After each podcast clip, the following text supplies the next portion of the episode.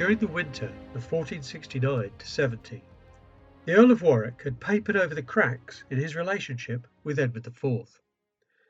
When the dust settled after the failed coup of 1469, Warwick had retained all his lands and titles, and he had removed several of his worst enemies. Nor had the Duke of Clarence suffered either from his involvement in the plot against his brother. So when the two prominent rebel lords appeared to be no worse off for their little escapade, why was Warwick contemplating open rebellion? Well, Warwick knew that Edward would not forget his betrayal, and though the king had not moved against him, he was surely just biding his time. If Warwick's position was undermined by others, or if his resources were reduced over time by the king, then he would be in no position to survive the king's revenge. If he felt that he had no option but to rebel, then he must also have seen that his only realistic hope of success lay in replacing Edward with the man who was still the heir apparent, his new son in law, George, Duke of Clarence. To stage a successful coup on such a scale, Warwick needed two things to happen. Firstly, there must be a trigger to spark a rebellion and create an atmosphere of instability and fear. And secondly, he would need to have sufficient support from key nobles to back Clarence for the throne. During the winter, Warwick found his trigger in a dispute in Lincolnshire between Sir Thomas Burgh, one of the king's household knights, and a rival landowner, Lord Welles.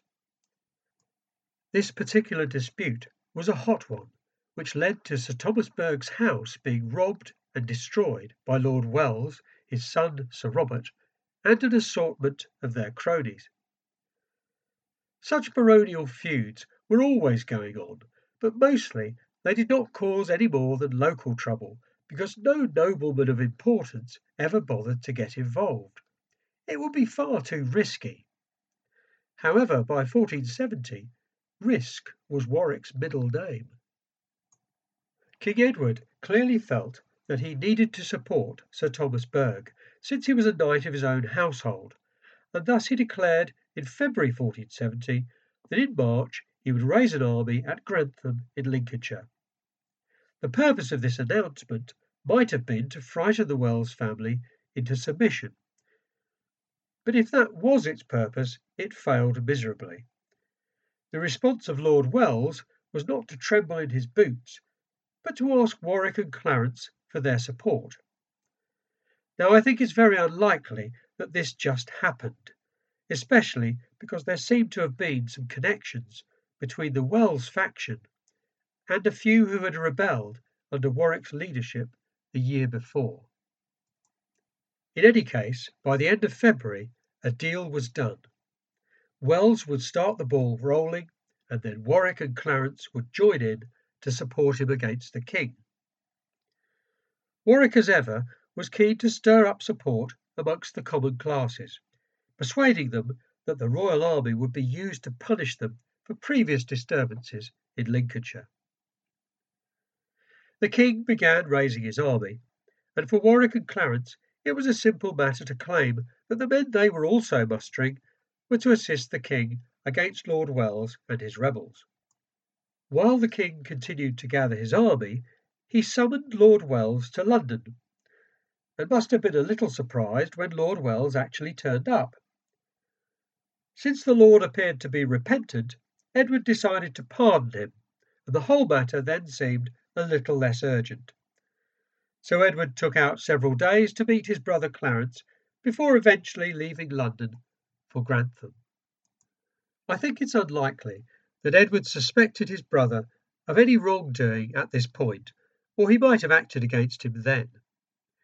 Instead, Edward rode north with a few lords and his ordnance while unknown to him, Clarence waited in London to talk to Lord Welles, after which he rode to meet the Earl of Warwick at Coventry. Meanwhile, in Lincolnshire, Lord Welles' son Sir Robert was whipping up Commons support, telling them that the king was coming to destroy them. He circulated a proclamation to that effect to all the local churches, You see, fake news even then. Rumours suggested that the rebels hoped to have contingents from other quarters, enabling them to put a very large army in the field. Edward's immediate response was to send to London for the recently pardoned Lord Welles. The king interrogated Lord Welles again, and he confessed all, aside from the small matter of the involvement of Warwick and Clarence. At the same time, the Duke of Clarence wrote to Edward promising to come to his aid with Warwick as soon as he could. Confused? Well, you might be. Warwick's original plan went something like this. Sir Robert Welles would stir up the Lincolnshire rebels, while the king was delayed from setting out by the submissive Lord Welles, and then having to wait to meet Clarence. Warwick himself, with Clarence, would raise troops and head for Leicester, although ostensibly promising to support the king. Sir Robert Welles would ignore the king's army being raised at Grantham and instead bring his large army of rebels to Leicester to join Warwick and Clarence.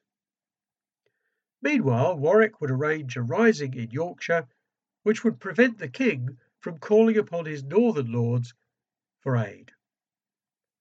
The result of all this would be that the king would face an overwhelmingly superior enemy and would not be able to summon any support.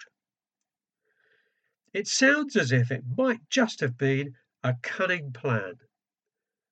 So what went wrong?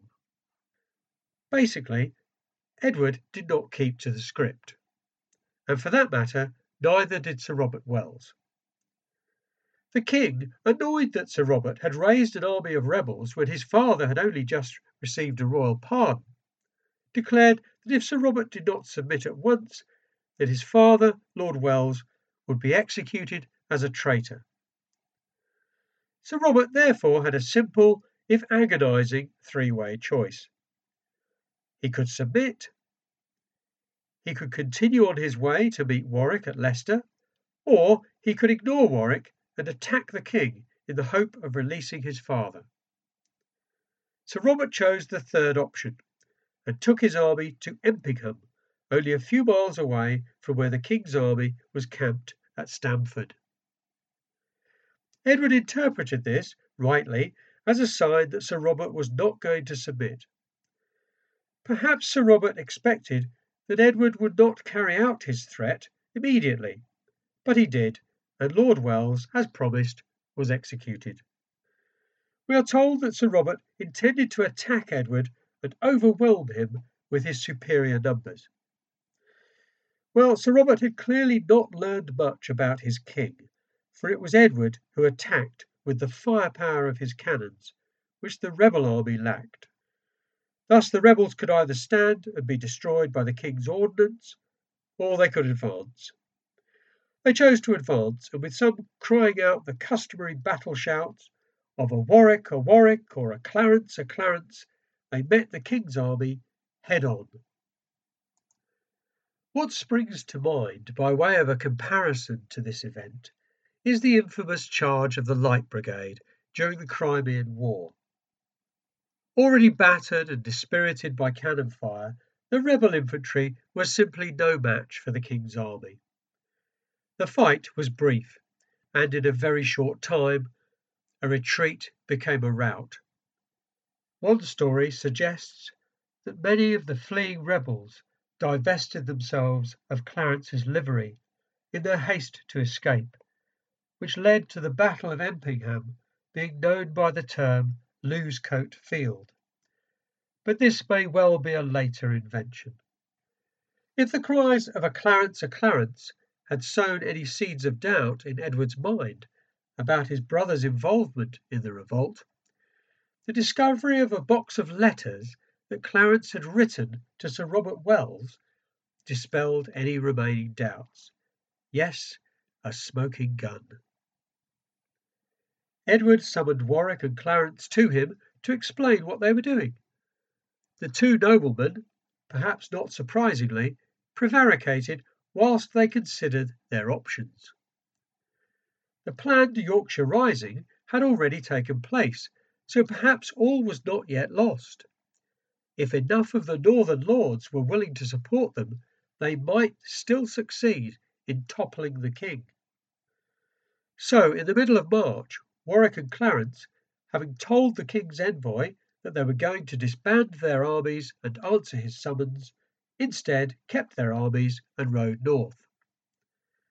The rebel earl and duke were still protesting their loyalty, whilst at the same time moving to join with their allies in Yorkshire where Warwick hoped for support from his brother John, Lord Montague, and perhaps from some other prominent northern nobleman, such as Lord Thomas Stanley. As Edward headed north, his position improved by the day as more lords joined him with their retinues. Messages flew to and fro. The king repeated his summons to the two lords, promising them a fair hearing. They again professed their loyalty but asked for assurances of safe conduct, which the king refused. By the 20th of March, a battle between the two forces still seemed likely. But news reached Warwick that his brother John, far from joining his rebellion, had in fact answered the king's call to suppress the Yorkshire rebels. Warwick turned his dwindling army towards Manchester his last hope lay with Thomas Stanley, the most influential lord in the North West. But Stanley was suddenly rather elusive, finding urgent matters to attend to elsewhere. Without at least Stanley's support, Warwick knew that his venture was doomed, and now headlong retreat was the only course open to him. Fleeing south, Warwick and Clarence picked up their wives and families and then managed just to evade the king's pursuing army. They headed for the southwest, and from Dartmouth they took several ships along the Channel. After failing to gather more ships and men en route at Southampton, they sailed on towards Calais. Warwick, of course, was still captain of Calais, and there he expected to find ample men and resources to enable him to regroup. But King Edward had already written to Warwick's deputy at Calais, and Warwick's ships were denied entry. It was a terrible journey for the Nevilles and Clarence, as Warwick's heavily pregnant daughter, Isabel, went into labour and subsequently lost her child. Warwick had little choice but to hope for a warm welcome in France. Indulging in some gratuitous piracy, against Burgundian vessels on the way, his ships continued to France. Perhaps Warwick reckoned that acting against the Burgundians, the enemies of France, would ease his entry to a French port. My guess is that he thought it couldn't hurt his reputation with the French king, Louis XI, when he asked for his protection. Condemned in England as a traitor, Warwick now faced an ignominious end to his illustrious career. As a force in English political life, he was at last finished. Or was he?